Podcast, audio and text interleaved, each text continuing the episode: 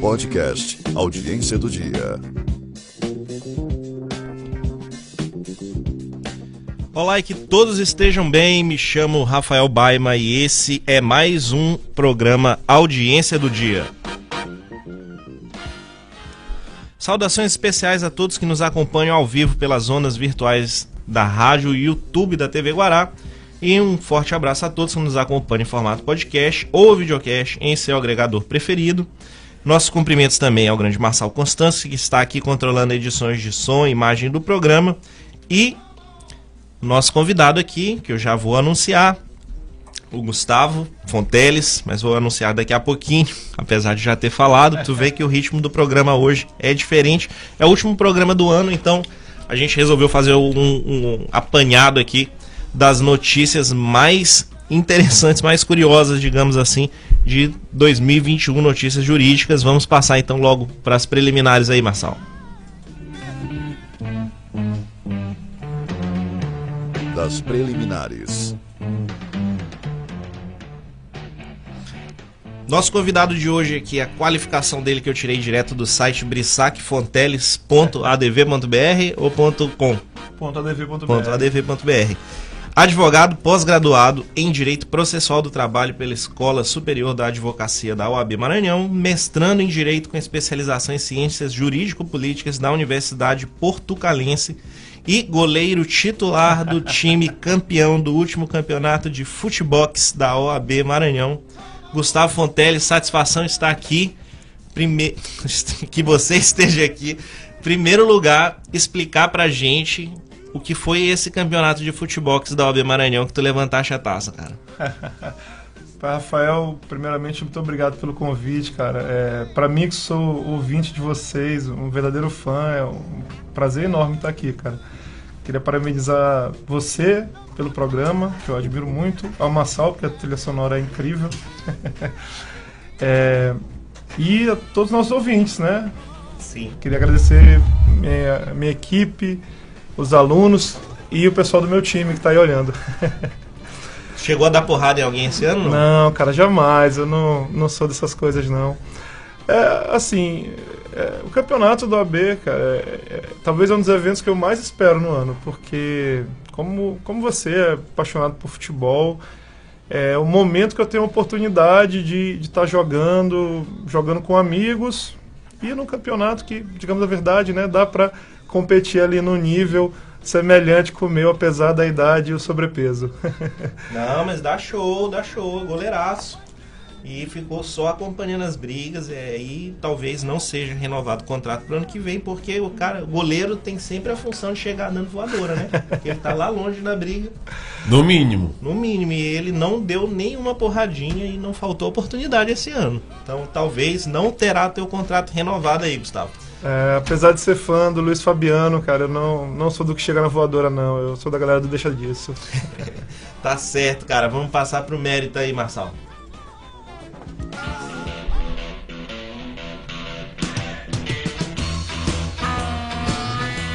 Do mérito. Gustavo, ouvintes, se preparem aí porque nós temos um calhamaço um calhamaço de notícias. Vamos ver aqui o que, que a gente consegue fazer num bate-bola com o Gustavo, sendo nosso comentarista aqui, o, o, a posição que um dia já foi de Derico, o comentário de assuntos aleatórios.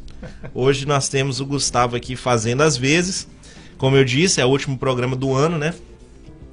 E se tu já fecha os olhos, cara, não sei se tu tem essa experiência aí quase de yoga. Tá andando na rua, fecha o olho, em algum lugar tu já vai escutar Roberto Carlos, ou Simone, ou Mariah Carey, ou seja, tá acabando o ano. Então, pra gente não ficar. Então é Natal, o que você fez?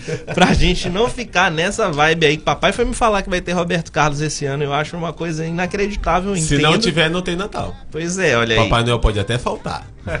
Mas não vai faltar Roberto Carlos. E, enfim, já que esse é o último programa, falei, vamos tentar fazer um negócio jogando lá para cima, até para mandar energias positivas ao nosso coprodutor Cal Albert, que está em repouso aí, se recuperando de uma cirurgia que foi feita na semana passada, mas deu tudo certo. E ano que vem com certeza ele vai estar com a gente aqui.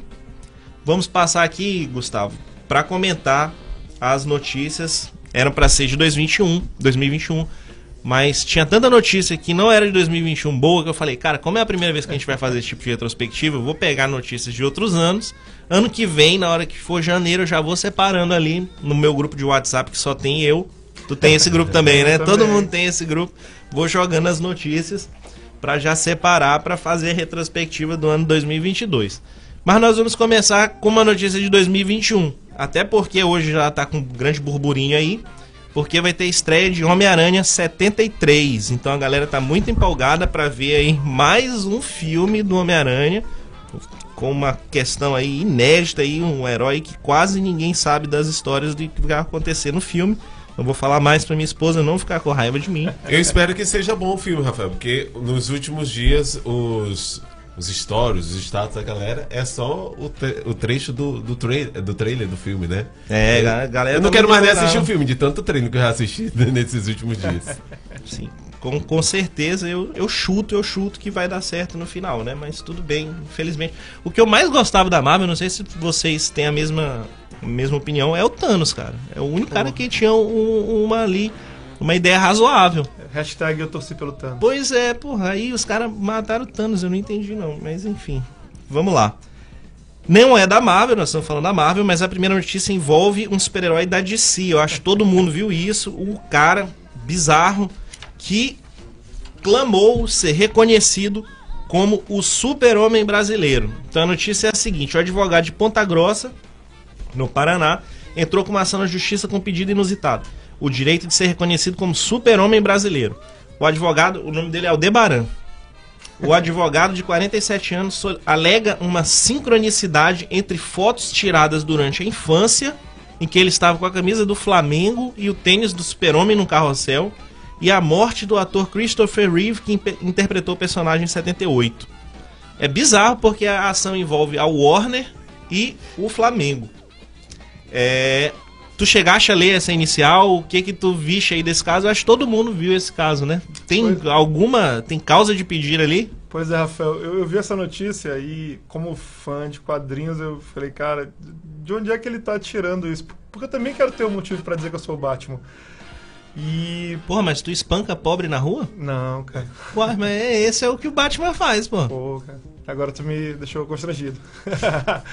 Não, cara. Pô, sei lá, eu sempre gostei do Batman porque ele era super, o super-herói, né, assim, de alto escalão, conseguia rivalizar com qualquer vilão, sem ter nenhum superpoder. O poder dele é o dinheiro, cara. Pois é, cara, mas dinheiro, de uma certa forma, todo mundo pode chegar a ter. Ser kryptoniano ou rei de Atlântida é mais complicado. Se for herdeiro.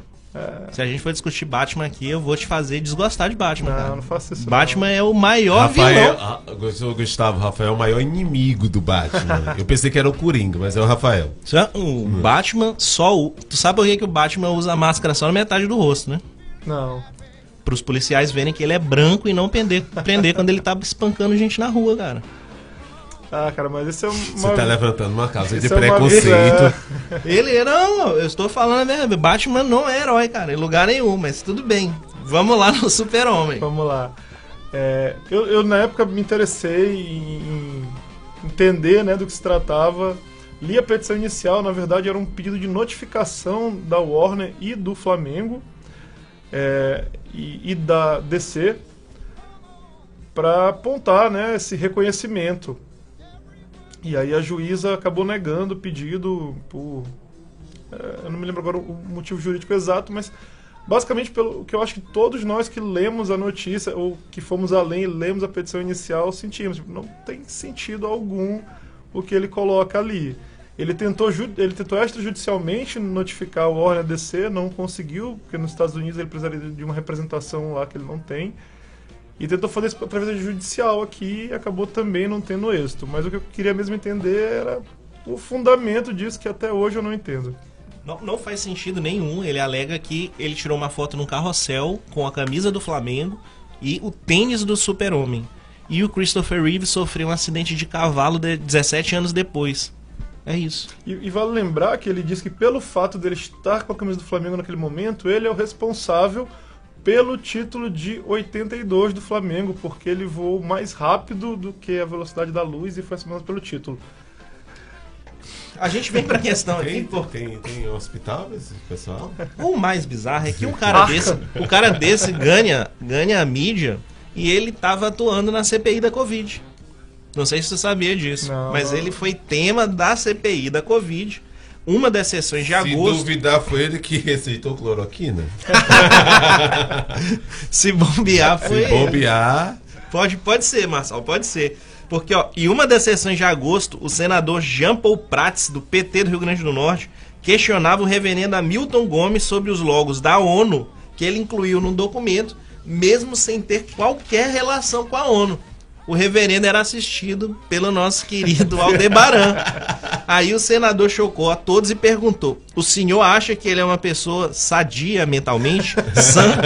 O senhor sabia que ele reivindica ser o Batman brasileiro? E aí, bom, aí a gente vê o que é a CPI da Covid, né? Eu tenho um grande amigo, Esaú, eu não sei se ele tá ouvindo ou vai ouvir, mas ele é cientista político e ele realmente gosta de assistir CPI. Então, assim, tem gente, tem, tem gosto pra tudo, ele acha muito divertido. Passa o dia assistindo CPI, comendo a pipoquinha e tomando Guaraná É lá. uma nova forma de masoquismo, talvez. Pois é, pode ser também. E pra, pra ainda nessa questão de, de heróis, não sei se vocês sabem, mas tem uma cidade na Turquia que chama Batman. E ela reivindicou a, a DC ter os direitos de utilização do nome Batman. Só que, porra, a, a cidade foi fundada depois da primeira aparição de Batman nos quadrinhos. Então também era outra ação sem sentido algum. Mas fica aí essa curiosidade. Na Turquia Quem- tem uma cidade chamada Batman. nasce Batman. Quem É, nasce em Batman. Batman. Rapaz, eu tenho, eu tenho muito argumento pra esculachar Batman, Eu, cara. eu, Eu- ia- eu ia dizer eu- que nasce Batman. Batiense. É, eu, tô, eu fico com medo da resposta do Rafael, eu me abster. Quem nasce em Batman bate em pobre na rua. É isso aí. Pet Shop, sessão Pet Shop agora. Eu quero muito a tua opinião, já que quase todo mundo aqui tem, tem animais de estimação. Então, foi muito noticiado também esse ano na justiça, é, nos canais de notícias jurídicas, que um cachorro lá no Ceará ingressou na justiça com pedido de danos morais. O cachorrinho chamava Beethoven e assinou a petição com a patinha. Um morador da área rural de Granja atirou contra o bichinho, perfurando seu globo ocular direito. Em razão disso, o bichinho está submetido a tratamento veterinário. E o, o cachorro entrou com a justiça. Isso aí pode, pode aqui no Brasil, um animal ingressar na justiça, pleitear alguma coisa, Gustavo? Rafael, é, eu dei uma olhada nessa notícia e o que vem, eu acho que na, na cabeça de qualquer pessoa, por mais que ame animal, eu tenho cinco gatos, cara, eu adoro meus gatos, mas assim, é, pelo Código de Processo Civil, animal não tem personalidade jurídica, tampouco capacidade postulatória. Então, do meu ponto de vista, pelo que rege o CPC, ele não teria como entrar com a ação. Mas o que me surpreende foi que não só nessa ação, há outros processos onde animais são parte, não representados pelos seus respectivos tutores, né, onde os tribunais decidem a respeito. É, além dessa decisão do TJ do Ceará, tem uma decisão do TJ da Paraíba que aceitou humanos possam ser individualmente parte em processos judiciais representados pelo Ministério Público, pela Defensoria Pública, por associações de proteção dos animais ou por quem detém a sua tutela. Até agora, esse projeto de lei não foi submetido à votação. O que, que tu achas?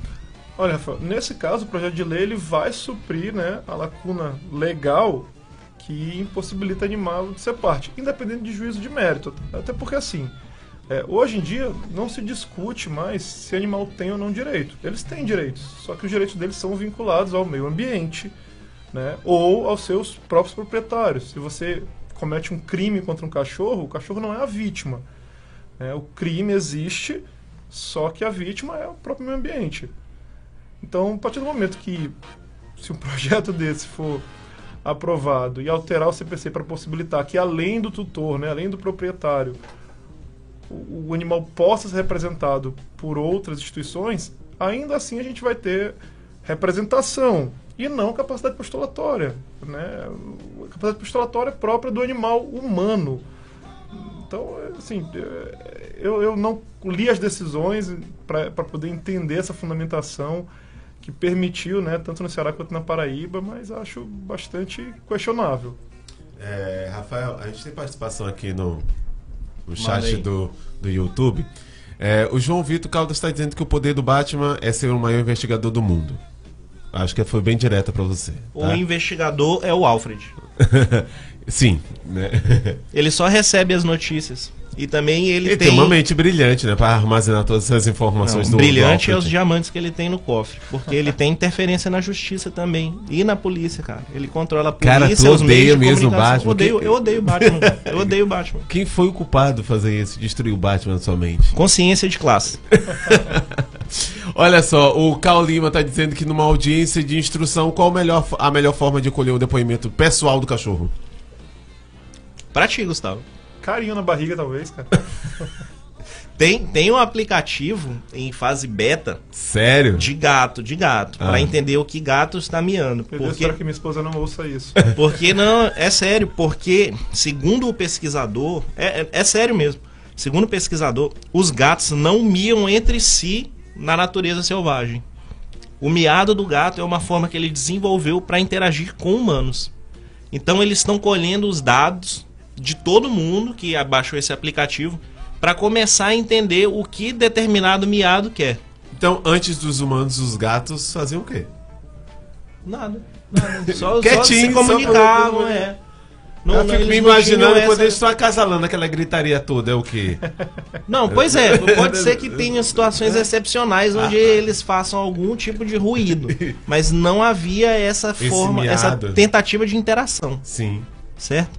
E é muito engraçado, porque tem um gato lá em casa que ele não fala nada, então não adiantou o aplicativo. E o outro mia demais. Só que na hora que a gente bota É o aplicativo, ele não mia. Aí minha esposa ficou chacoalhando ele pra ele miar. Aí ele miou e o aplicativo falou: me larga. te juro, pô, te juro.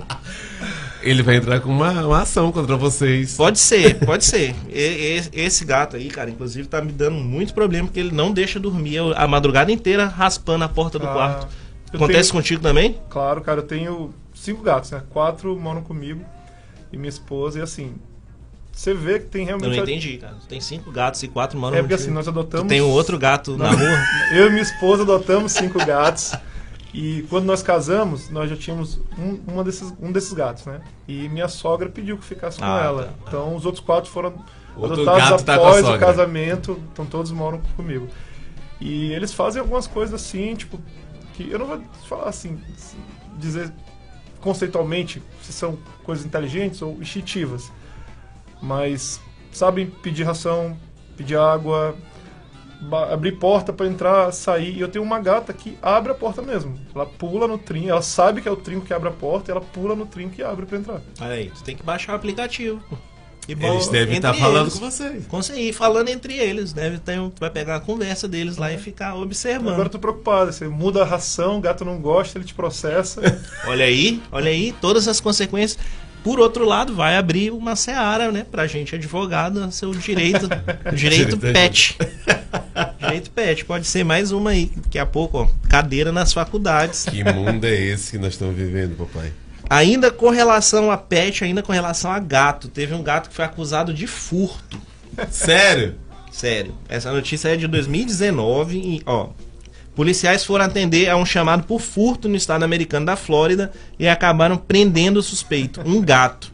Ele foi levado a um abrigo onde a identificação por microchip revelou que se tratava de Bones, um gato de estimação que tinha fugido. O gato foi devolvido. Aí eu te pergunto se pode haver prisão dos animais de estimação. Dos animais. Também não, né? Por não ser, não ter capacidade, né? não ter personalidade, também não tem capacidade de praticar atos ilícitos. Você pode tratar de responsabilidade do tutor. É, o pobre do gato, né? Coitado, nem, nem, nem sei o que ele fez.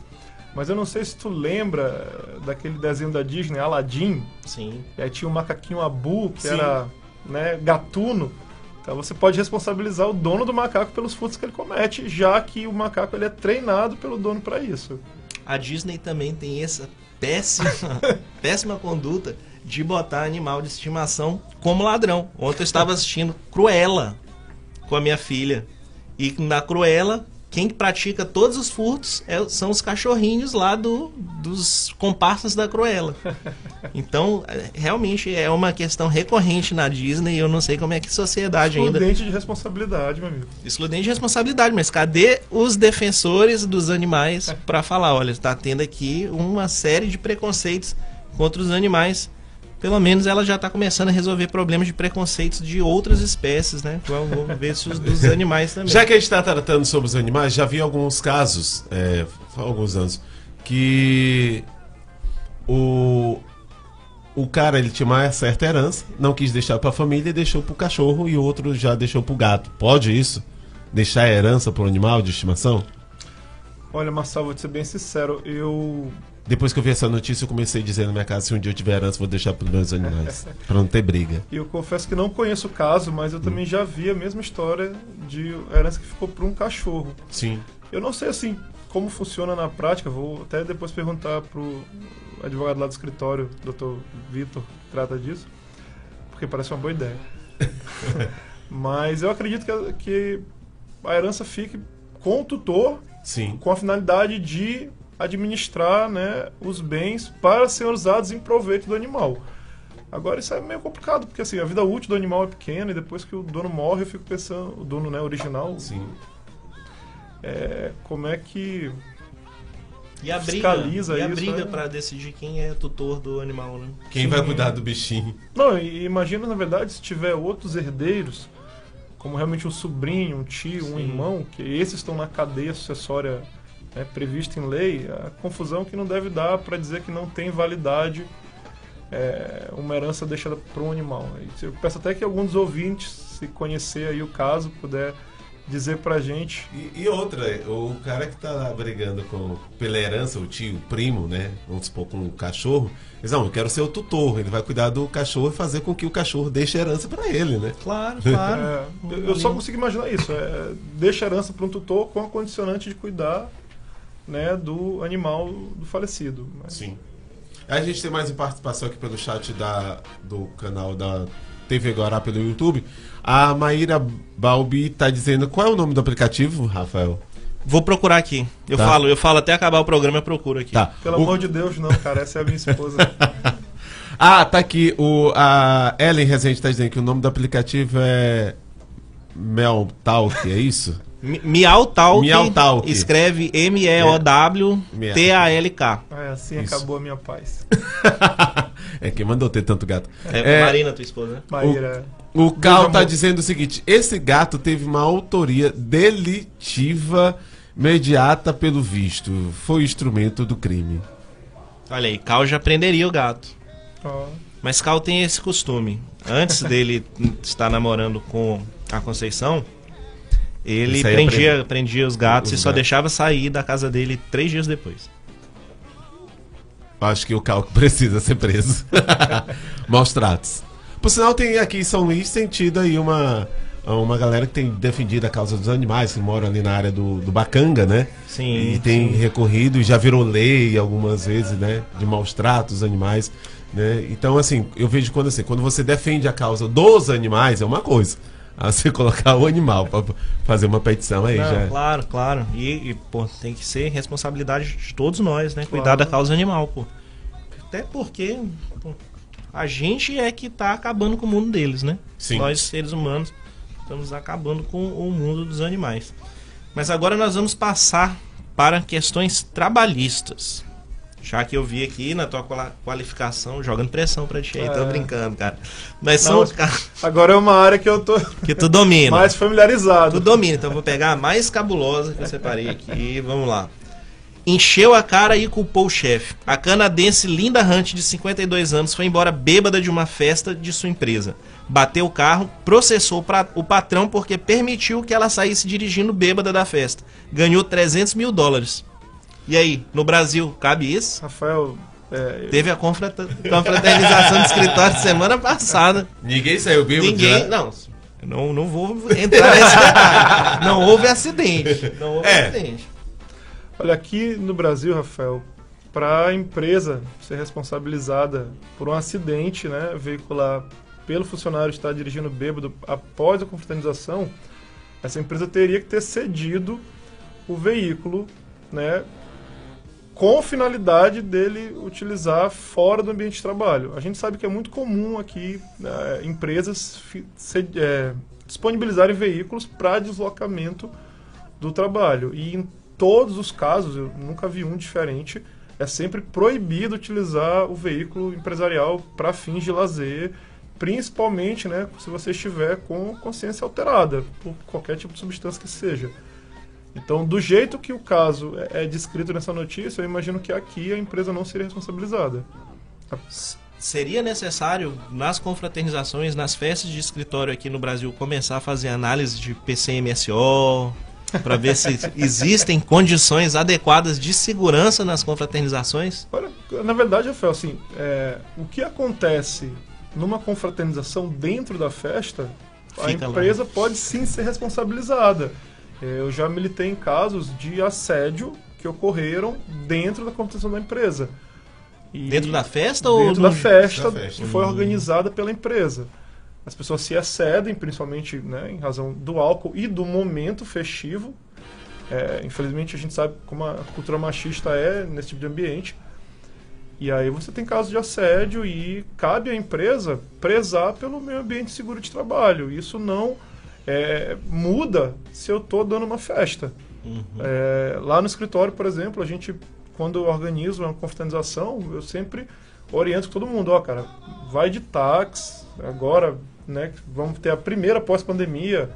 Vamos de vai ser inclusive no meu prédio, é bom que eu fico de olho em quem estiver aprontando. Falei, cara, vai de Uber, mas não vai de carro. Agora, se a pessoa vai de carro, sofre, Deus me livre, um acidente, não tem como responsabilizar a empresa. Não, claro que não, claro é que não. responsabilidade do próprio condutor, né? Fica aí a dica, por favor, se vocês forem para qualquer confraternização final de ano, ou vão de aplicativo, já separa ali o dinheiro para ir, né? Pegar né? Ou vai de carona, combina com alguém que não bebe, né? Que tem sempre aquele, né? Que é da testemunho de Jeová, então não vai beber. E aí, é, se for beber, filho, né? Melhor que. Dorme no chão da festa. Né? Exato. Pede pro patrão se posso ficar aqui, amanhã eu vou embora. Porque na hora de ir na escola e ver o filho com a apresentação de regras de trânsito é muito lindo. Sim. Só que sai de lá e todo mundo já mete cerveja no bar e vai com o próprio filho beber e tal. É, é Outra coisa que, que serve o cinto. Eu não consigo entender, mas o ser humano é complicado. Temos mais participações aqui. É, o Marcel Souza Campos está dizendo um abraço para todos os nobres colegas. A Marina Aragão está dizendo que gostou desse precedente canadense e vai guardar ele no coração. né? O Carl Lima está dizendo. O Carl tá, tá demais hoje. Um caso interessante e recente é que na Alemanha passou a reconhecer o tempo percorrido no interior da casa, no caso o home office, como deslocamento para o trabalho. Será que isso tem espaço no Brasil? Olha, eu vi essa notícia também e a gente sabe que a nossa legislação mudou, né, com a reforma trabalhista e tempo de deslocamento já não acontece mais nem sequer envia. Imagina dentro de casa, que isso não seria jamais reconhecido. É, estamos falando de país. Ninguém ia querer mais né? morar em apartamento, que são bem menores, aí comprar casarões, né? Como é que vai comprar alguma coisa no Brasil de hoje, cara? Verdade. Pelo direito de soltar pum. Uma funcionária de uma fábrica de Cotia processou a companhia que a demitiu por justa causa. É que o motivo alegado para a demissão era sua flatulência. O caso foi parar nas mãos do desembargador Ricardo Arthur, Arthur Costa e Trigueiros, do TRT da segunda região, que deu ganho de causa a trabalhador, ou seja, reverteu a decisão de demissão por justa causa. Segundo o desembargador, a eliminação involuntária, com quanto possa gerar constrangimentos e até mesmo piadas e brincadeiras, não há de ter, não há de ter reflexo para a vida. Aí eu quero saber do nosso ilustre convidado Gustavo Fonteles se a flatulência no local de trabalho para ele é causa para demissão por justa causa ou não. Ah, quem nunca, né, Rafael? Mas assim. Quem eu... nunca o quê? Mas é, eu acho que ah, na própria notícia está bem claro o motivo da reversão, né?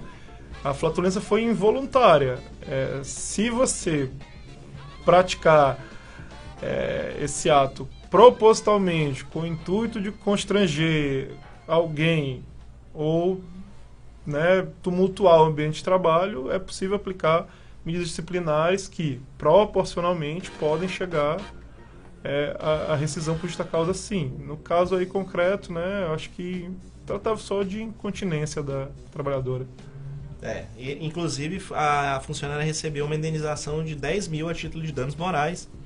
E o outro trecho que o desembargador destacou foi que a flatulência é uma reação orgânica natural à ingestão de ar e de determinados alimentos com alto teor de fermentação, os quais, combinados com elementos diversos presentes no corpo humano, resultam em gases que se acumulam no tubo digestivo e necessitam ser expelidos, via oral ou anal, respectivamente, sob a forma de eructação, que é o arroto, e flatos. Justa decisão? Para isso eles conseguem fundamentar bem, né? Olha só, cutucando o magistrado. Tem mais, vai ter mais motivo aí para tu soltar esse veneno de final de ano e torcer para teu alvará cair sim até sexta-feira. Há tempos. Quem tá falando aí? A Giovana só. Tá Giovana batendo palma. Batendo palmas.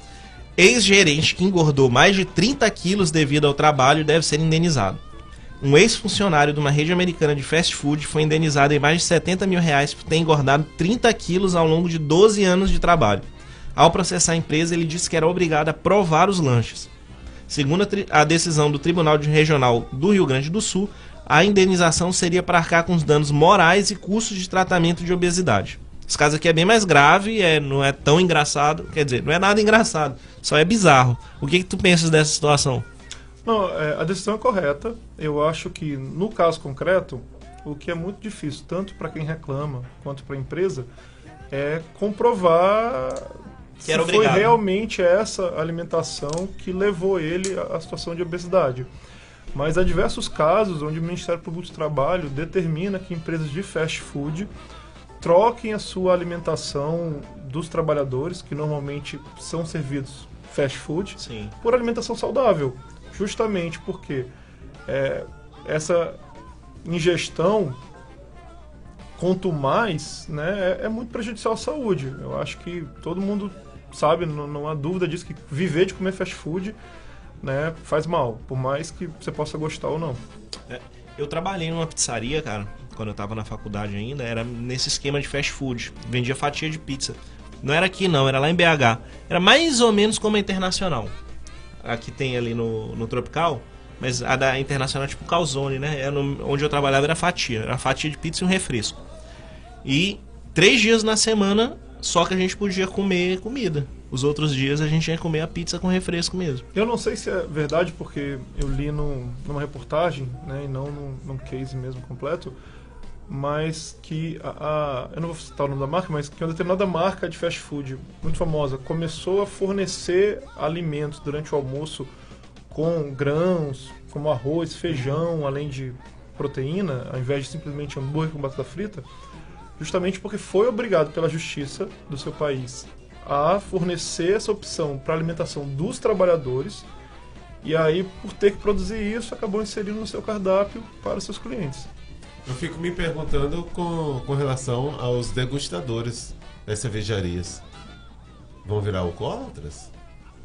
Existe, existe essa preocupação, existe essa preocupação, tanto de cerveja quanto de vinho. De né? vinho, né? Na verdade, A é- bebida em si, né? esse é o bebida tipo alcoólica. de profissão que eles têm que ser protegidos dessa situação. Né? Eles, é Salvo óbvio, engano, eles têm um certo período para atuarem, Sim. né? É, não, não é a vida toda. Eles têm um É. período de atuação, né? Não, Como- e tem as regras de, de ingestão, Sim. né, é do período e da quantidade. Não pode chegar lá e falar, não, Sim. cara, toma aqui dois litrão por, por cerveja aqui É. por dia.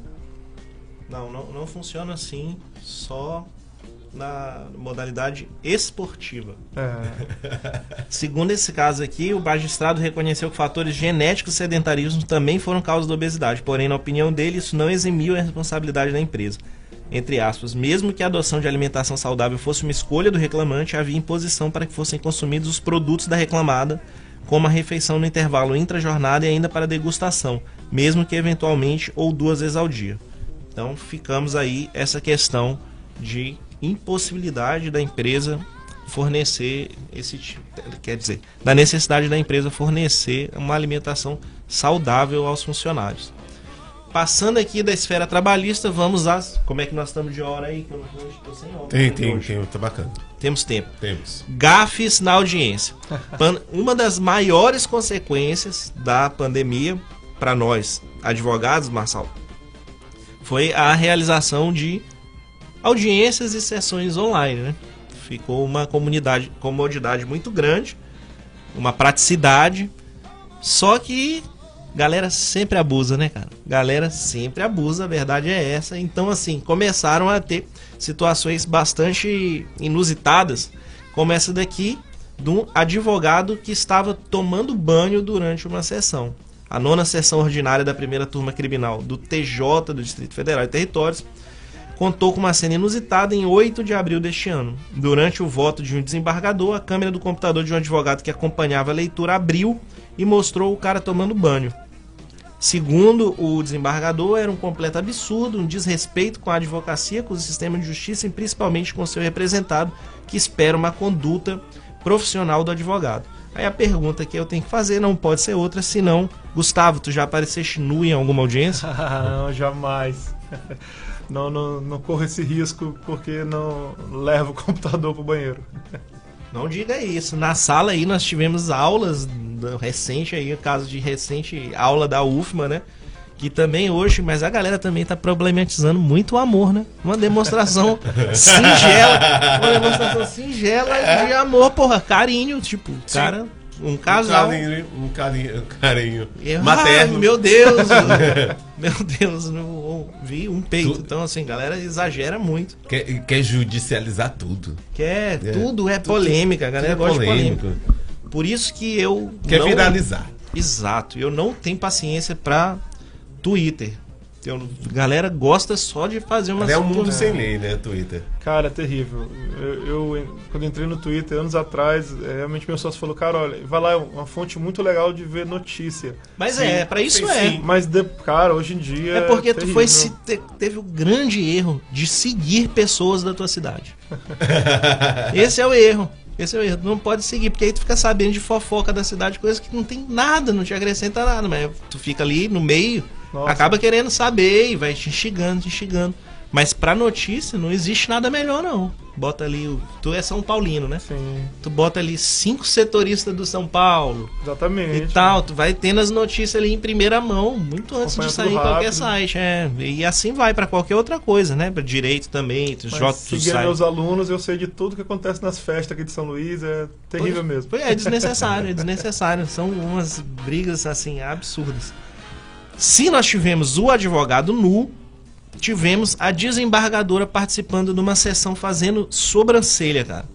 Durante o julgamento na sessão do Tribunal de Justiça e aqui eu não separei o Tribunal de Justiça, ó, falha nossa, mas enfim, de algum Tribunal de Justiça, a desembargadora Serli Marcondes apareceu no vídeo enquanto fazia procedimento em uma clínica estética.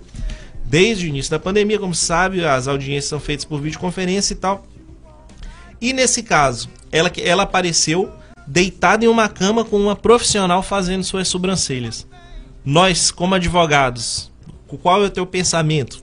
Teria que vir uma representação mais forte da OAB para cima de magistrados como ela? Cara, Rafael, eu acredito que sim, porque eu não vou comparar com o caso do colega que estava tomando banho, até porque, na minha opinião, o que ele fez foi um absurdo da forma como o juiz escreveu, principalmente com o próprio cliente. Mas qualquer servidor público que esteja durante o expediente, o que você espera dele é que ele esteja né, dedicado ao trabalho.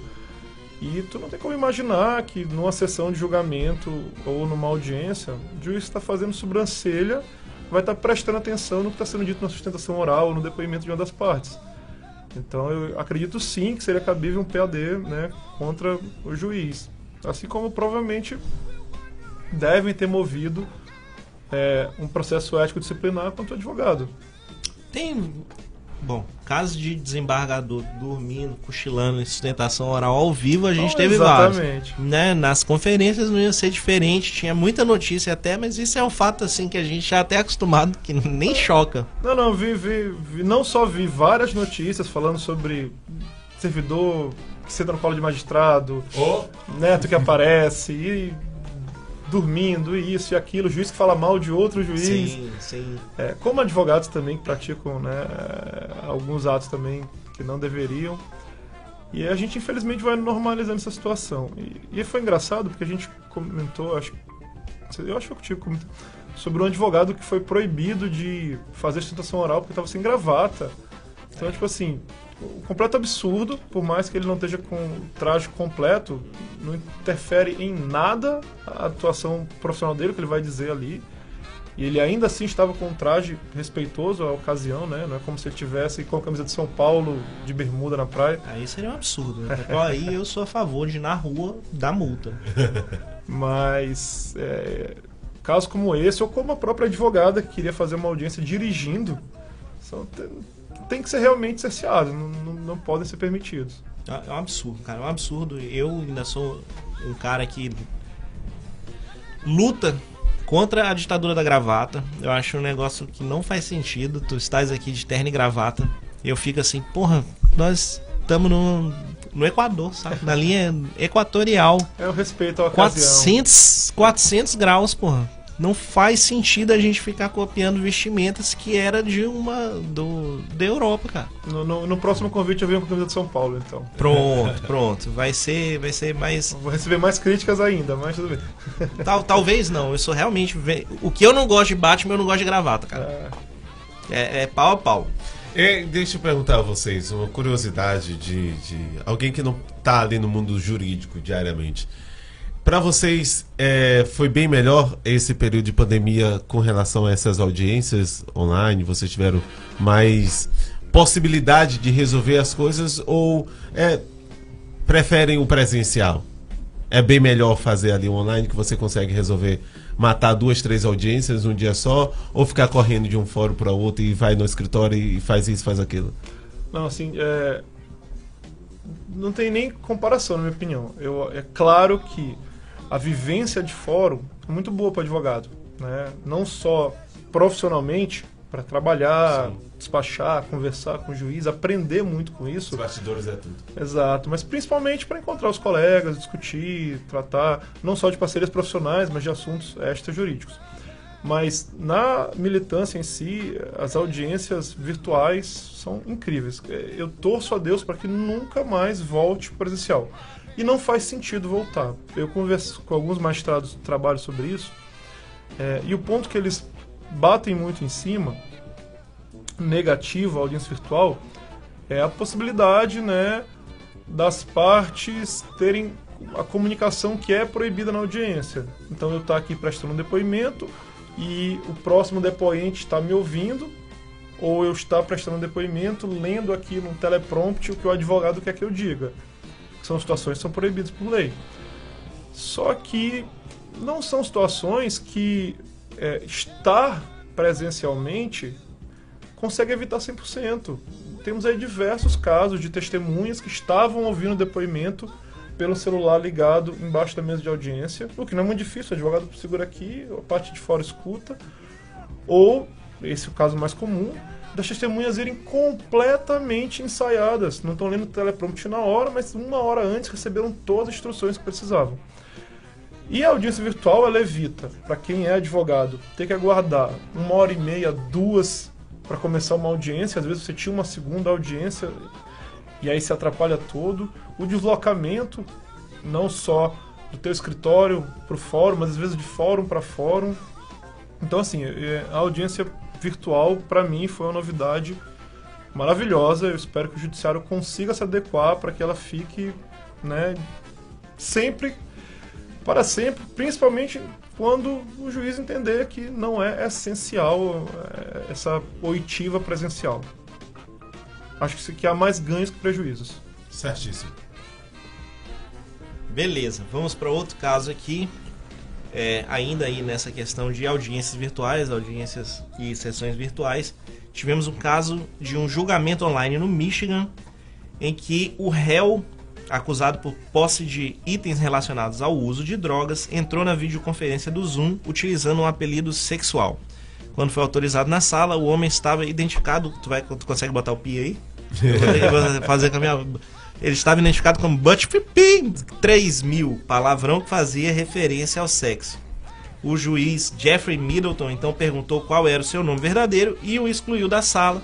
Fica aqui só a lembrança para que quando a gente for fazer a audiência retorne ao nosso nome na, normal, né, o nome de advogado, ao invés, sei lá, da utilização do nome de guerra nos chats virtuais por aí, né? Na verdade.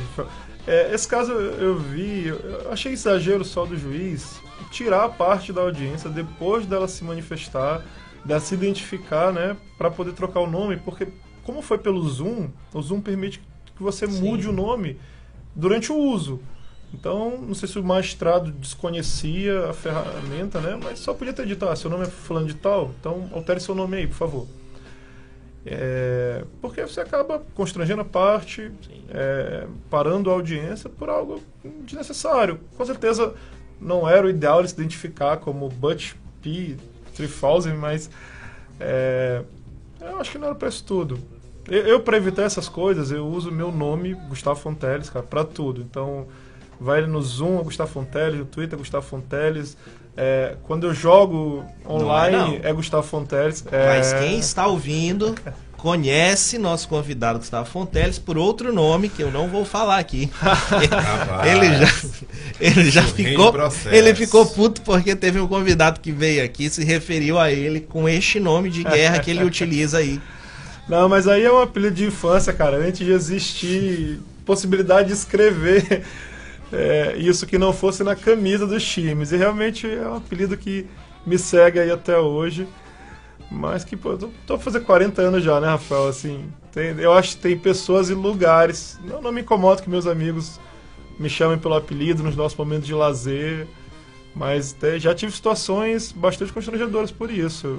É, eu me lembro uma vez, isso tem tempo já, acho que foi em 2010, 2011, no início da gestão do Dr. Mário Macieira no AB, foi falar nisso, Dr. Mário, grande abraço. É, e ele foi me elogiar, e a gente já tinha alguma intimidade, né? E aí ele falou, olha, gostaria aqui de parabenizar. Aí falou, né, o apelido pelo excelente trabalho, foi da Comissão de Advogados. Eu fiquei, meu Deus, pra que isso? E por aí vai. Colega que me, uma vez eu numa audiência. A sorte que nem todo mundo sabe que você era tratado com aquele apelido. É, exato. É, e a gente jamais vai falar que o apelido dele é. uma vez o chat o cara tá, tá suando ali, ó. Tá suando. Uma vez eu numa audiência, que eu tô com os dedinhos cara, aqui debaixo da mesa. Assim, aconteceu. É o apelido dele. É, o conciliador era um colega meu de faculdade e né, que eu advogava para uma grande empresa, né, por meio do escritório que eu representava. E aí eles mandavam as propostas bem, bem ruins mesmo para o consumidor. E aí eu tentando aqui negociar para manter a proposta dentro daquele padrão, aí o, cons o conciliador viu que não ia ter acordo naqueles patamares, ele falou, mas, porra, tu falou um apelido, tu quer bagunçar minha audiência? Eu falei, cara, pô, apelido não, aqui é Dr. Gustavo, lá fora tu pode me chamar assim. Ai, ai. Vai, vamos, vamos ver se alguém vai ter coragem de soltar isso aí no chat, cara. Quem trabalhar para mim é bom evitar isso, viu? Pressão final de ano. Vamos lá. É. Bom, estamos chegando no recesso do judiciário, né? Eu até comentei contigo, porra, essa semana tá muito doida aqui. Correria doida, é alvará, etc. E mar... audiências foram marcadas essa semana. Te perguntar se tu também farias o que este vendedor autônomo de 29 anos fez. Participou de uma audiência enquanto acompanhava o parto da esposa, em 13 de abril. Ele poderia ter solicitado o adiamento da audiência, mas não fez a audiência online, virtual, com a câmera ligada enquanto a esposa dava luz. Tu já passaste por uma situação semelhante? Faria o mesmo que ele? Instruiria o teu cliente? Não, não. Eu, eu acho que pobre coitado, né? Se colocar nessa situação no momento mais importante aí da vida dele, deve ser muito trauma com a morosidade do judiciário. O advogado deve ter dito, olha, adiar agora, vai marcar para daqui a seis meses. O cara, não, doutor, faz agora mesmo, porque não dá para imaginar, né, um, um, outro bom motivo para isso. Mas nunca passei por isso não. Já passei por motivos de ter que ir para audiências presenciais durante dias importantes e aí ir mesmo é o jeito, pegar às vezes perder um compromisso. E agora, nesse período virtual, não, não passei por isso, não. Todas as audiências que eu tive, sessões de julgamento, não coincidiram com nada tão relevante. É, eu já passei por sufoco para ir para audiência, mas a situação é escatológica, não vai, não vai soar, não é soar bem no, no, no rádio, não. É, falando em parto, o que você faria se fosse fazer o parto da sua melhor amiga e descobrisse que o filho, na verdade, é do seu próprio marido? É, é, essa aqui, é. essa aqui é sensacional. A jovem Hayley May Custer, de 28 anos, viralizou no TikTok ao revelar como descobriu que o marido a traiu com a melhor amiga dela. Hayley, mora no Arizona, ajudou a fazer o parto do bebê da melhor amiga e pouco depois notou que a criança tinha uma marca de nascença idêntica ao do marido. muitos comentários, muitos comentários, muitos comentários. Ela falou: pô, vou pedir esse DNA. Pediu o DNA e o filho da amiga, melhor amiga. a melhor amiga que ela ajudou a fazer o parto, era do seu próprio esposo. Seus comentários aí, Gustavo. Olha, eu gostaria de dizer que as pessoas dizem que o brasileiro tem que ser estudado, mas os casos mais bizarros aqui são de americanos, tá? Sim. Cara, que situação chata, né? A não ser talvez pelo. Chata para quem? Pra pobre da TikTok, que tudo bem, deve ter conseguido a repercussão é. enorme. E pro marido. Pro marido é... não, com certeza eu acredito que foi um momento de muita alegria para ele. Ou não, né? Foi alegria. Ele, ele nem sabia que era pai. Então, então, foi pego por uma alegria absurda, surpreendente. ele não a, estava esperando. A alegria a, de ser, a alegria, alegria de, de, ser, pai, pai, A tristeza por estar tá perdendo a esposa. E vai ter que pagar pensão, né? Um não processo de divórcio. Aí você está complementando a informação. É porque verdade. tu não sabe, pode ser que isso tenha vindo a calhar e culminado com um belíssimo trisal. É. E ainda, bom, que além de tudo, ainda ajuda a pagar as contas no mês. Verdade. É, o amor acima tem, de tudo, né? Tem, é. Nesse caso, teriam que ser brasileiros, os três envolvidos. Não, não se sabe, mas eu estou falando assim, pô, deve ter sido uma alegria muito grande pro cara. Ah, é, tu, tu, me lembrou agora, Rafael? Acertei uma, ganhei duas? Um... um, não é um caso, né? Mas esse assunto me lembrou. Eu estava discutindo com um colega advogado esses dias sobre essa onda conservadora que a gente vive aqui no Brasil, que historicamente é um país católico conservador, mas sempre gostou, né, ali da, da, da putaria, bagaceira. da bagaceira, né? E aí eu me lembro que na minha infância tinha uma série que eu adorava, que era Armação Ilimitada, que era Jubilula, e eles eram dois surfistas que viviam só de surfar e eles viviam juntos, namorando a mesma mulher, que eu não me lembro o nome dela, mas era feito pela André Beltrão, e criavam o filho dela com. teve com outro cara no relacionamento anterior. Então, assim, na década de 80, nós já tínhamos novela que falava de trisal e ninguém achava estranho. Né? Agora, é toda essa confusão pelo que a pessoa faz ou deixa de fazer dentro do quarto dela. É, bem lembrado, cara. Não é da minha época essa série, não. Eu sou bem mais novo. Ah. No máximo ali se chama Malhação e olhe lá. O que que tem aí de pergunta, Marcos? É que a Ellen Rezende está sentindo falta da Marina Aragão aqui no estúdio. E a Marina, lógico, respondeu que ela gostou que está sendo mais aclamada que Cal Albert. Infelizmente não pôde aparecer, mas permaneça presente nos comentários. Marina está subindo documentos no PJR. tá na, na correria. Esse caso aqui também é absolutamente interessante, cara. Mulher muda o nome do filho após o tatuador errar a grafia. O que, que aconteceu? Ela tinha. O menino chamava, por não abrir a matéria aqui, ó. Marina, já puxando a tua orelha. Era pra ter aberto a matéria aqui pra mim. O nome Mandou, do menino é, é vamos Kevin. Era Kevin? E o tatuador tatuou Kelvin.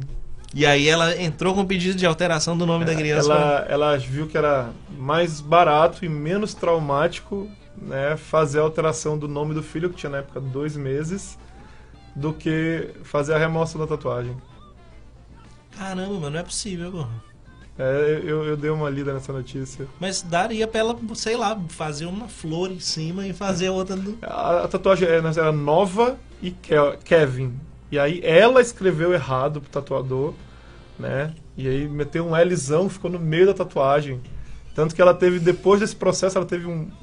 Desse procedimento, né, ela teve um, novo filho, não vou me lembrar o nome agora. E ela brinca que não, agora eu vou ler 10 mil vezes antes de mandar de novo. Eu dou o nome de João. É Isso. Eu não lembro o nome do menino agora. Essa daqui, porra, é. Ganhou. Ganhou. ganhou mesmo. É no Brasil essa? Não, não, é, eu não me lembro agora se era Su- Suíça, Suécia, mas era fora do Brasil. Até porque aqui isso não seria possível, né? A nossa lei de registros públicos não permite mudança de nome por idiotice da mãe. E aí, olha só, cara. Como tu já puxaste um gancho, eu falei que ia te acreditar hoje como produtor do programa, foi perfeito. A próxima pergunta estava assim: Gustavo, você defenderia o direito de ser um idiota? Por quê?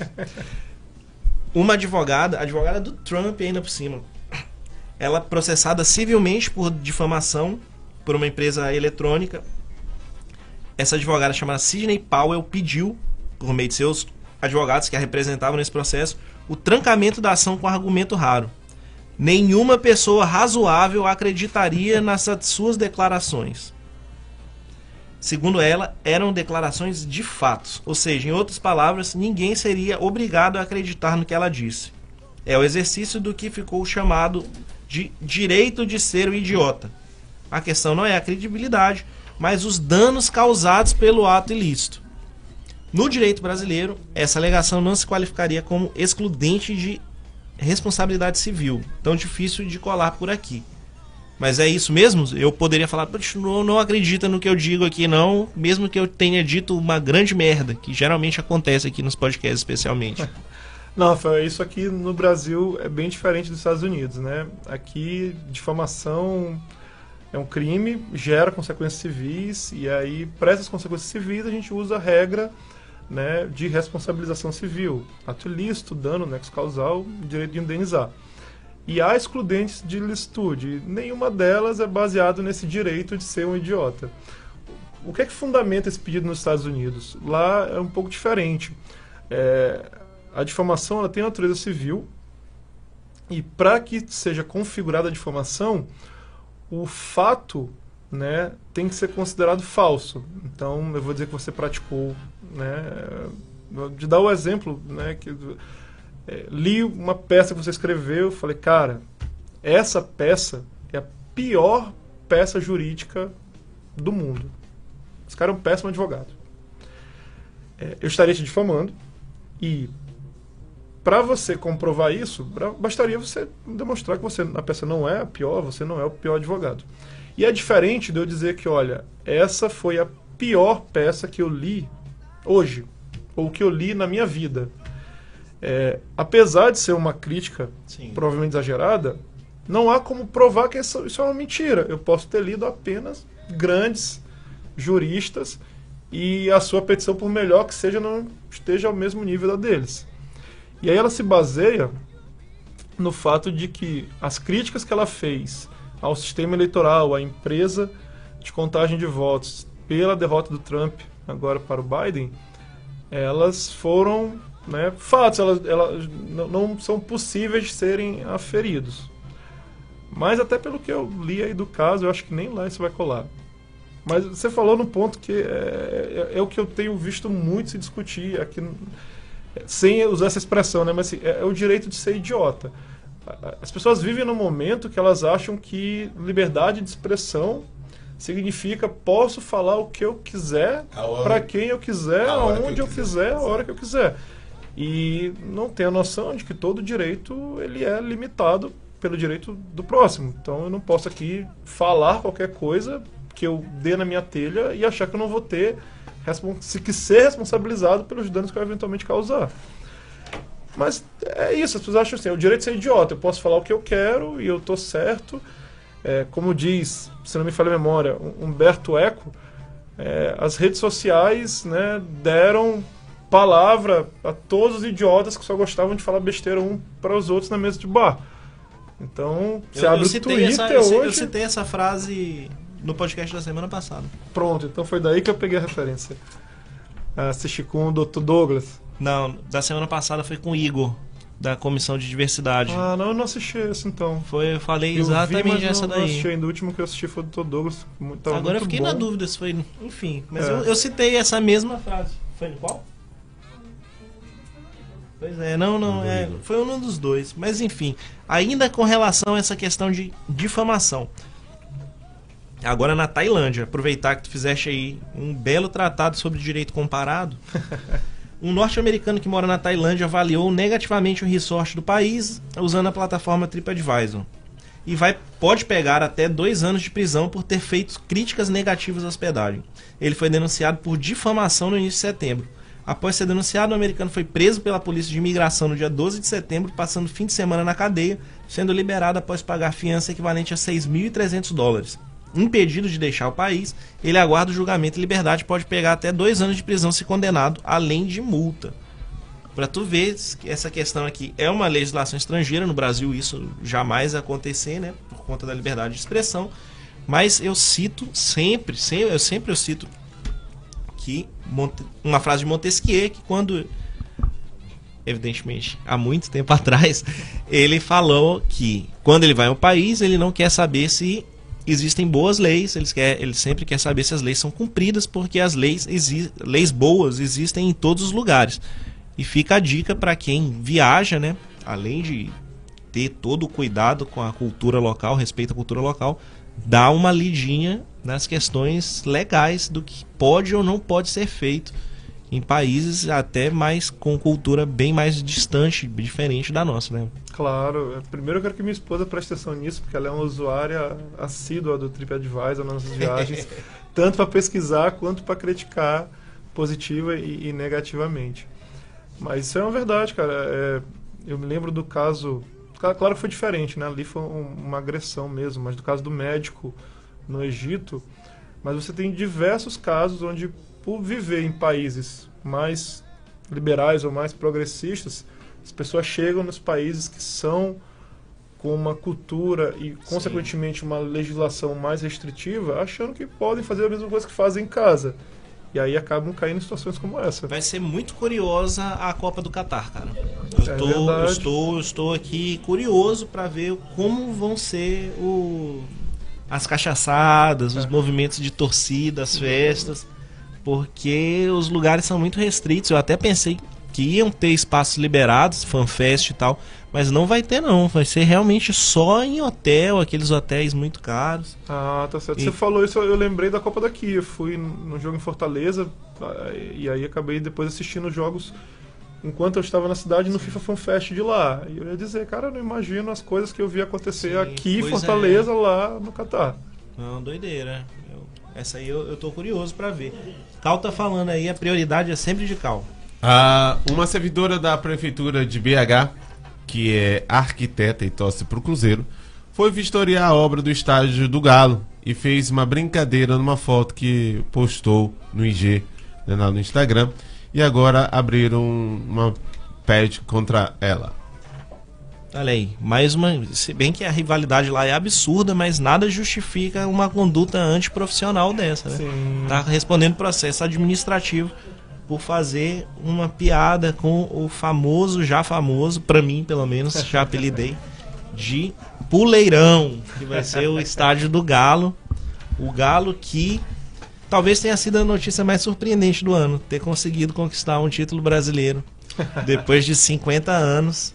Eu, tal qual como o Batman e a gravata, eu odeio o Galo, cara. São talvez Hoje ele veio só de anos. Só Hoje, hoje foi o dia do ódio aqui, ódio. era, para ser o programa, Gabinete do áudio agora. o programa pra cima pra encerrar o ano, mas nós É. batemos em três pontos que realmente Tem me mais?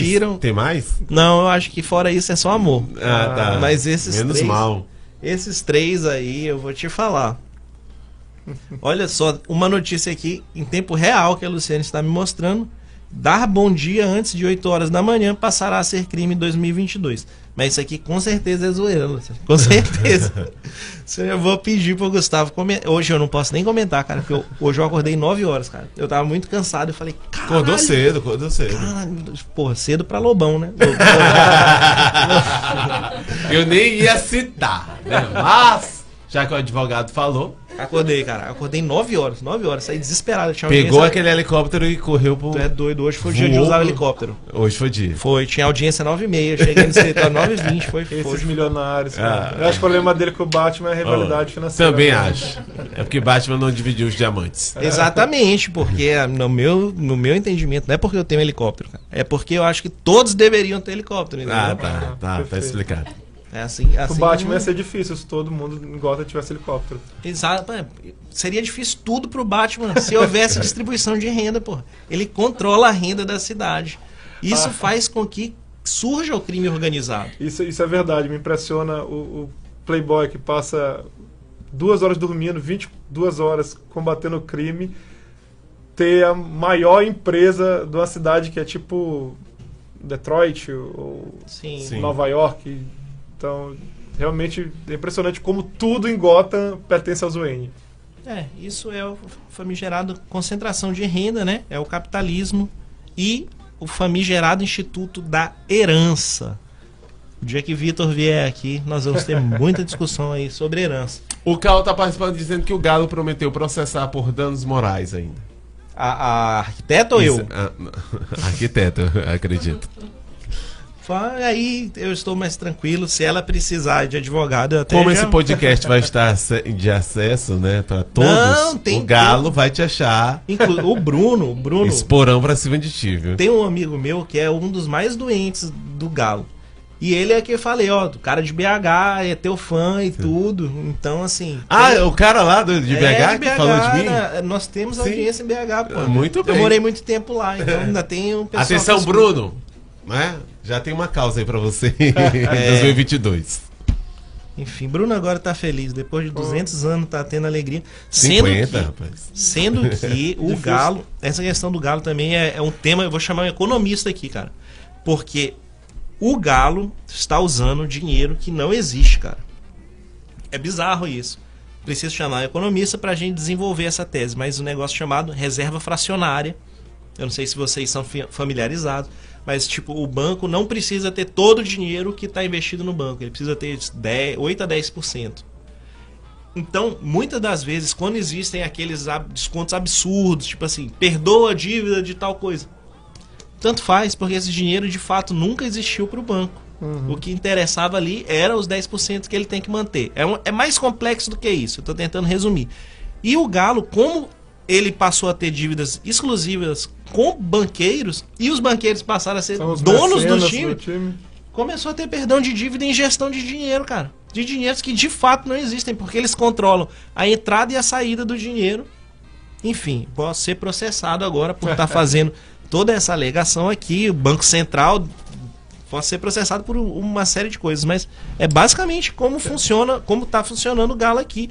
Mas vamos passar para o top 3 das notícias mais bizarras aqui. A primeira delas é mulher será indenizada em 40 mil reais por se machucar ao fugir de rato em rede de fast food. A mulher sofreu fratura ao tentar fugir de um rato que invadiu uma área de alimentação de um fast food no Rio de Janeiro. Receberá a indenização de 40 mil reais. Justo ou não justo? Achei Foi o fixado bem o parâmetro? quanto indenizatório, tanto exagerado. Advogado de empresa, né? Mas o a indenização é correta, né? Esse dever de, zelo pela higiene e pela segurança dos consumidores é da empresa. Ah, é. A 40 mil reais, é só Atualidade notícia fresquinha. Bill Gates afirmou em entrevista que em três anos todas as reuniões ocorrerão no metaverso. Outro dia nós tivemos a notícia de que o escritório, deixa eu até olhar aqui, a Colarulo inaugurou um escritório no metaverso. Tu já chegaste a olhar alguma coisa do metaverso? Teu escritório já está pensando Não, em não. abrir uma sede no metaverso? Não, olha, por mais que a gente queira se modernizar e ter uma atuação mais ampla, o metaverso ainda é um, um ponto um pouco distante para a gente. É, aqui no Brasil não é possível né, você sediar um, um escritório no metaverso. É, o provimento 205 da OAB não permite nada assim desse tipo, mas já houve consulta, né? Não se lembra se no Conselho Federal ou na seccional de São Paulo, para a possibilidade de escritório virtual no Second Life. Uhum. E aí o escritório, é, a OAB acabou dizendo da, da não possibilidade.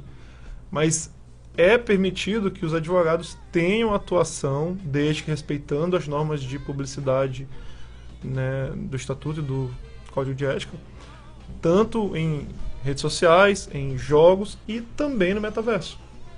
Mas tu acha que vai abrir essa possibilidade de é, inaugurar um escritório no metaverso aqui no Brasil ou não? Acho que, que é uma tendência, Rafael. É, talvez demore, porque para você ver, para que nós advogados possamos publicar em redes sociais de forma um pouco mais ostensiva, como acontece hoje, foram anos e anos de discussão no Conselho Federal, gestões mudando, conselheiros mudando e o assunto não evoluía, até que saiu né, mudanças nas regras de publicidade que não se adaptaram à realidade, mas possibilitaram é, essa forma de publicidade. Então eu imagino que daqui a muitos anos, quando o metaverso for uma realidade econômica, além de social, isso é uma tendência que a OAB vai ter que acabar aceitando também. E, por fim, a última notícia aqui, a campeã, que foi o juiz que mandou uma costureira ler o Salmo 39 como pena por difamar a vizinha. Em Teresina, mulher linguaruda, isso aqui está na notícia. Em Teresina, mulher linguaruda é condenada a ler trecho da Bíblia em missa por três meses como pena por crime de difamação. Que, que tu achaste dessa pena? É possível a aplicação dessa pena? Eu sei que tu não trabalhas com, com a seara criminal, mas o que que tu pensas dessa, sei lá... Não, eu perguntei para a doutora Laís lá do escritório, ela me disse que é possível a aplicação da pena como uma medida alternativa, por mais que seja uma pena que ela se surpreendeu né, pelo ineditismo.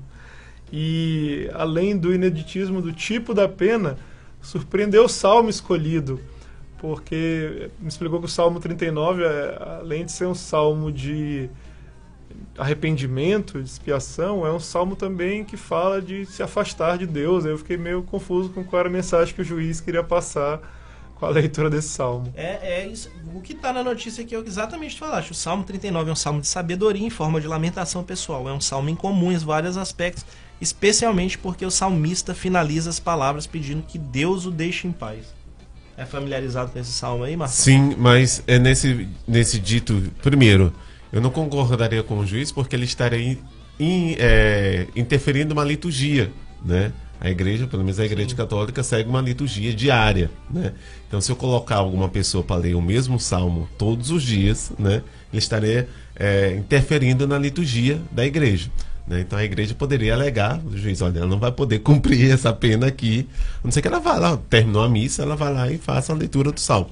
Mas eu, a esse ponto. Com relação ao salmo, quando ele diz que o Deus o deixe em paz, não é que se abandone, não, mas que faça com que ele permaneça na paz, tá? Hum. Não que o abandone, tá entendendo? Então a paz está em paz com Deus, está em paz no ambiente pleno. Ah, não que o abandone. Houve para mim aqui uma agressão ao Estado laico, né? Claro. Porque obrigou a ler Mas uma questão da Bíblia, poderia ser Estado laico não... é só uma expressão da Constituição. Exato, não Nada existe. respeitado aqui no Brasil. Não existe. Bom, é isso, cara. Tu, tu, foi grandes críticas por dizer isso, eu sei. Não, mas é, é, é uma grande verdade. Conseguimos fazer aqui um, um, quase 25 notícias. Foi muito bom. As notícias bizarras, mas teus comentários foram precisos e elucidaram aqui pra gente, né? Vocês merecem um, um, dois programas pra isso. Né? pois é. De tanta coisa bizarra que deu pra aí. Não, o de, o de 2022 iniciou o ano, eu li notícia já vou separando. A gente vai fazer um de 2022 potente também, mas esse aqui foi muito bom, cara. Já estamos bem na frente do horário aqui, Marçal cedendo o tempo dele. Vamos partir para as alegações finais aí, Marçal.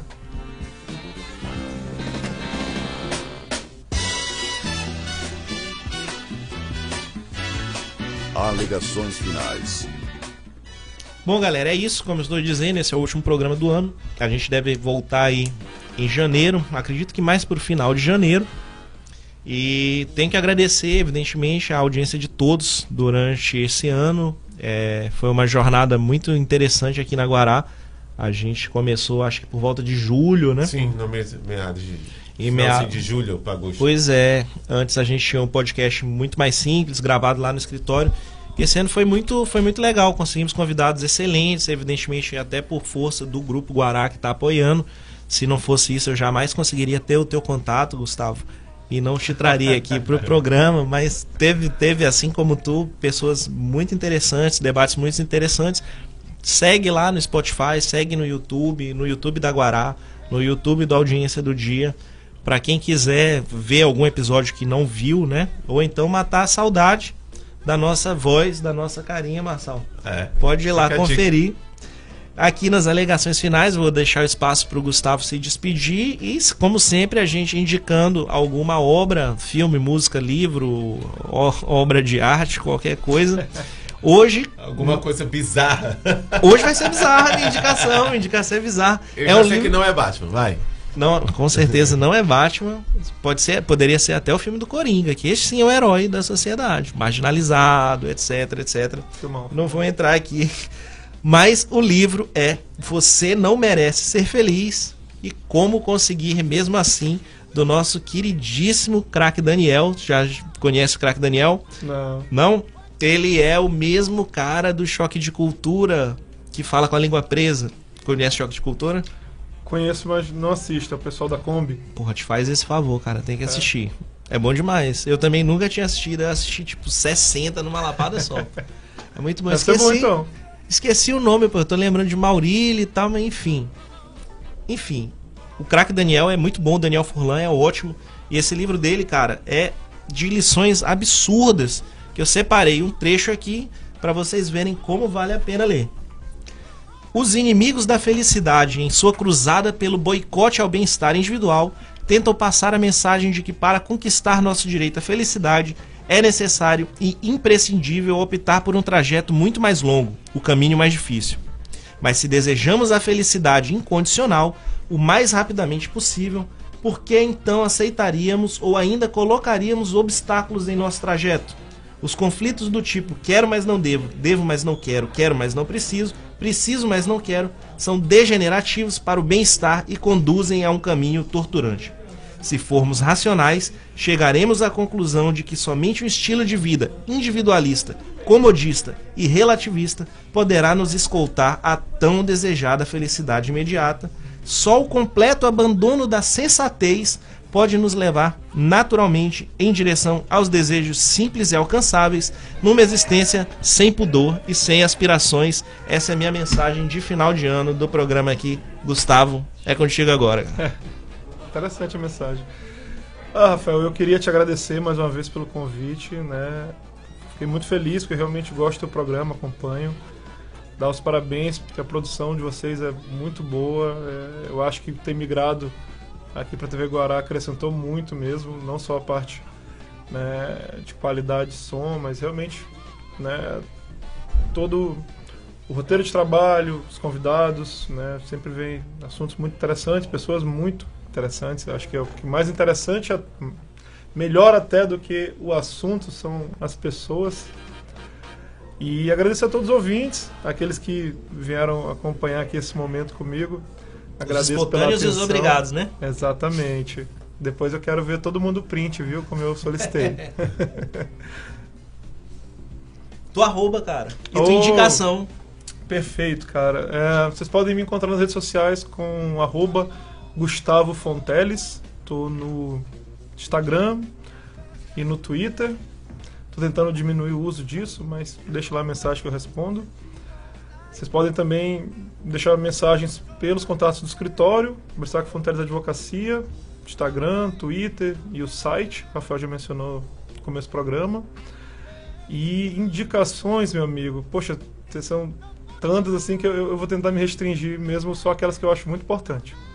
Primeiramente, vou falar de música, porque eu ia recomendar às pessoas o disco Vera Cruz, do Edu Falache, que é o antigo vocalista do Angra. É um disco de power metal conceitual muito bom, muito bem produzido. Que, nossa, foi uma das melhores coisas que eu ouvi em 2021 disparado. Mas por esse teu momento de ódio ao Batman, ódio às gravatas, ódio ao Atlético Mineiro, eu queria lembrei de um grande amigo meu que é um músico cearense de uma cidade muito simples chamada Marco, cidade da minha mãe, que é o Marcos Pagu. É, e ele tem uma música chamada Sem Odiar Ninguém. Então vou deixar aí a dica, conheçam o trabalho do Marcos Pagu, que é incrível, e essa música eu dedico a você. Essa música é utópica, não, não existe essa possibilidade. é, eu queria indicar, cara, um filme e uma série. Bora. É, o filme é porque é o filme que eu indico para todo mundo, se chama A Vida de David Gale. É, filmes, poxa, eu acho que todo mundo se depara com dezenas de obras que gosta por N motivos ao longo da sua vida, porque a gente consome muito cinema, né? Mas eu acho que aquelas obras que realmente conseguem te mudar alguma coisa são aquelas que são mais importantes, que mais te marcam. E a vida de David Gale eu conheci na faculdade, se não me falha a memória, um amigo meu, Davi Abdala, grande abraço, me indicou. E foi um filme que fez eu mudar minha percepção sobre pena de morte. Né? Então é um filme muito bom, recomendo que todo mundo assista. E aí eu vou fazer um favor para todo mundo que gosta de série como eu, série maníaco, sempre que posso assisto, é acessar a HBO e procurar True Detective. A primeira temporada É muito bom. é um thriller incrível. Eu nunca vi na vida uma produção melhor. A primeira temporada Sim. com Matthew McConaughey e o Woody Harrelson. Então Muito bom, muito fica a bom. dica, muito bom mesmo. É isso aí, galera. Então, novamente agradecendo o ano. Quer dar uma dica aí, Marcelo? Eu quero dar uma dica. Dá uma dica. Um livro chamado A Cabana. Certo? Eu me esqueci agora o nome do autor, mas já, já virou filme também. Tem um filme, A Cabana, eu assisti. É, se trata. Não vou dar o spoiler pra vocês. Leiam A Cabana. É muito bom. E ele não trata de ódio, com, de ódio contra o Batman, muito menos contra o Galo. E muito menos né, contra é, a qualquer coisa. Ele ensina realmente quem é Deus em suas três pessoas.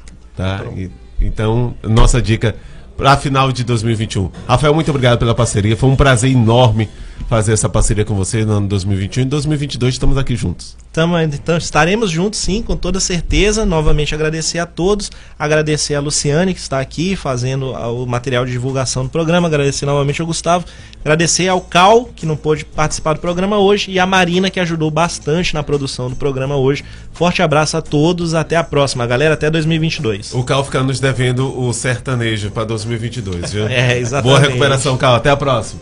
Tchau, tchau.